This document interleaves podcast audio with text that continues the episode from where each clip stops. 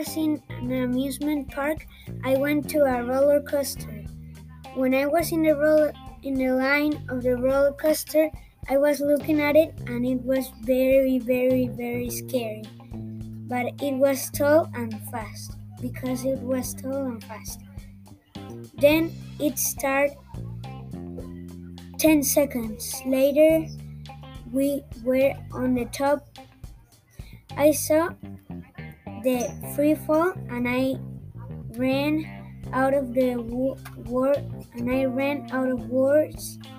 It was very steep and scary. Then there was an enormous loop.